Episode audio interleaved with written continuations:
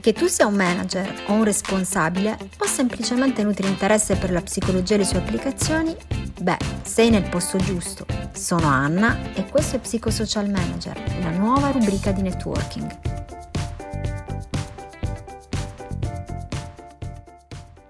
Ciao a tutti! Nelle puntate precedenti abbiamo scoperto che siamo decisamente degli animali sociali e che il contesto, gli altri, per bacco si hanno il potere di influenzarci nelle scelte, nel non fare la cosa giusta e qualche volta nel fare quella decisamente sbagliata. Oggi in particolare indagheremo cosa accade quando qualcuno ci chiede di fare qualcosa. Beh, non qualcuno a caso, eh? Una figura che conta, che ne so, il tuo capo ad esempio. Anche se non siamo propriamente d'accordo con lui o con lei, Spesso sembra avere la meglio il famoso detto che suggerisce lega l'asino dove vuole il padrone. Lo conoscete, vero? Insomma, oggi parliamo di obbedienza all'autorità. Tante volte incontro direttori o amministratori delegati che lamentano la presenza in azienda di persone che non rispettano i regolamenti, li ignorano, li aggirano, li interpretano creativamente a modo proprio. Ma altrettanto spesso ascolto lamentele del tipo Ah, non mi serve e non voglio uno yes man che faccia la lettera il proprio compitino, che non scelga, che non decida mai, perché rischia di mandare tutto a fuoco in attesa di avere sempre l'ok dal capo. Ovviamente non mancano gli ibridi, guerrieri quando il capo non c'è e perfettamente allineati o muti in sua presenza. Insomma, tra ribelli, yes men e pecore travestite da lupi ce n'è per tutti i gusti. Per questo vale la pena capire meglio quanto siamo sensibili all'obbedienza all'autorità e cosa la determina e soprattutto fino a che punto si possono spingere le persone obbedienti Cosa distingue gli obbedienti dai disobbedienti? Queste stesse domande se le fate Stanley Milgram, celebre psicologo che condusse un ampio programma di ricerca con almeno 21 esperimenti tra il 60 e il 63. Stanley voleva verificare il grado di aderenza agli ordini dati da un'autorità nel momento in cui questi potenzialmente entrano in conflitto con la propria coscienza. Oggi, se partecipi ad un gioco di Jerry Scotti e indovini la risposta giusta, semplicemente vai avanti e se sbagli, mal che vada, te ne torni a casa a mani vuote. Nell'esperimento di Milgram, invece, veniva detto a degli ignari partecipanti che avrebbero potuto, anzi dovuto, utilizzare le scosse elettriche per punire chi forniva risposte sbagliate, in una serie di compiti di memoria proprio perché la comunità scientifica voleva capire il peso della punizione sull'apprendimento. Ovviamente non era vero e nessuna scossa sarebbe stata inferta, ma questo è quello che veniva fatta credere a degli ignari partecipanti. Ma andiamo con ordine. L'architettura dell'esperimento prevedeva una triangolazione tra tre figure Primo, lo sperimentatore che dava indicazioni e ordini sul da farsi e che vestiva i panni dell'autorità scientifica. Bah, chissà, oggi forse avrebbe il volto di un virologo. 2. L'ignaro partecipante, a cui veniva affidato una sorta di ruolo, diciamo, di insegnante. 3. Un attore complice dello sperimentatore, che avrebbe finto il ruolo dell'esaminato allievo. Ma cosa accadeva durante l'esperimento? Lo sperimentatore mostrava all'ignaro partecipante un generatore di corrente dotato di 30 interruttori, ognuno dei quali associato ad un livello crescente di voltaggio elettrico.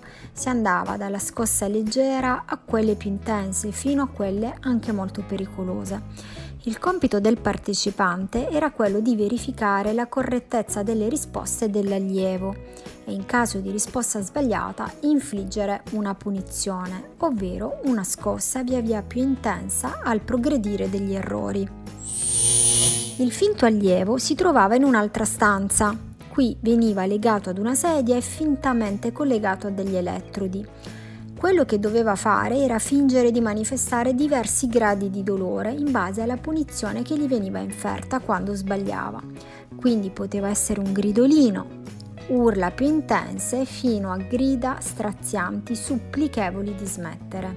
No! Ovviamente per rendere tutto il più credibile veniva fatta provare una piccola scossa al partecipante e poi lo si tranquillizzava dicendogli che le scosse più forti potevano essere sì estremamente dolorose, ma che dopo tutto non avrebbero provocato lesioni permanenti ai tessuti.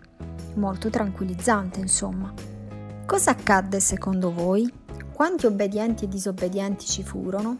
Fino a che punto si spinsero nell'infliggere dolore? Si accettano scommesse. Beh, pensate che ben il 65% dei soggetti se la sentì di infliggere scosse elettriche che raggiungevano 450 volt, cioè il massimo livello. A questo punto Milgram volle davvero scoprire di più e replicare l'esperimento, apportando alcune modifiche per capire meglio quali fattori potevano influire maggiormente su questa crudele obbedienza e scoprì cose anche molto interessanti. Ad esempio scoprì che a differenza delle aspettative tipiche dell'epoca, le donne non erano più obbedienti degli uomini e che quest'ultime anzi erano un po' più reticenti rispetto agli uomini, soprattutto nell'infliggere le scosse più forti. Inoltre si scoprì come la vicinanza fisica può innescare complicità ed empatia e modificare il comportamento. Ad esempio, il partecipante risultava meno propenso a infliggere scosse se l'attore vittima si trovava nella sua stessa stanza. Viceversa, mostrava una passiva e rigorosa obbedienza se era lo sperimentatore ad affiancarlo. Ma forse la cosa più interessante fu scoprire che l'ignaro partecipante non prese sul serio il ruolo affidatogli cercando di applicare rigorosamente la regola, se sbagli scossa Ciò che prendeva sul serio il partecipante era il comando di quell'autorità. Infatti, quando lo sperimentatore con una scusa veniva sostituito da un assistente qualsiasi, l'obbedienza diminuiva. Questo dimostrava che ciò che contava non era il contenuto della regola in sé, quanto lo status dell'autorità a questo punto dobbiamo proprio chiederci, ma i disobbedienti chi erano? Perché disobbedivano? Cosa li distingueva dagli obbedienti? Beh, sicuramente il livello di responsabilità attribuita ai vari attori in gioco. I disobbedienti ritenevano che la responsabilità delle scosse inferte sarebbe stata soprattutto la propria. Gli ubbidienti invece tendevano a spartire le colpe un po' tra tutti. Ritenevano che anche gli allievi, dopo tutto, sapevano a cosa andavano incontro sbagliando. Insomma, gli ubbidienti tendevano a sentirsi, dopo tutto, un mero strumento.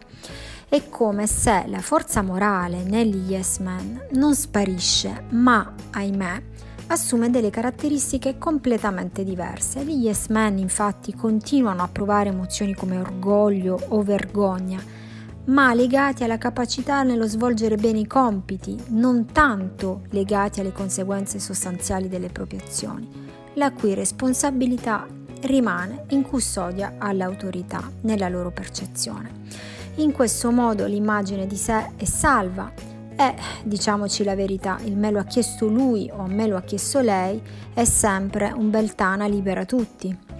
In sintesi, possiamo concludere che se esiste un sistema gerarchicamente regolato, con un'autorità reputata legittima e con una qualche giustificazione ideologica, che ne so, il bene della scienza, il bene del gruppo, il bene dell'umanità, beh, la richiesta perentoria di compiere un atto preciso può far scattare sicuramente sentimenti di impegno e di obbligo. Concludendo, a tutti noi almeno una volta ci è capitato di dire yes man sul lavoro o nella vita di tutti i giorni, mettendo un piccolo grande bavaglio a quella vocina interiore che insinuava dubbio o perplessità. Ma non vi voglio mica intristire, c'è una buona notizia nella lotta agli yes man.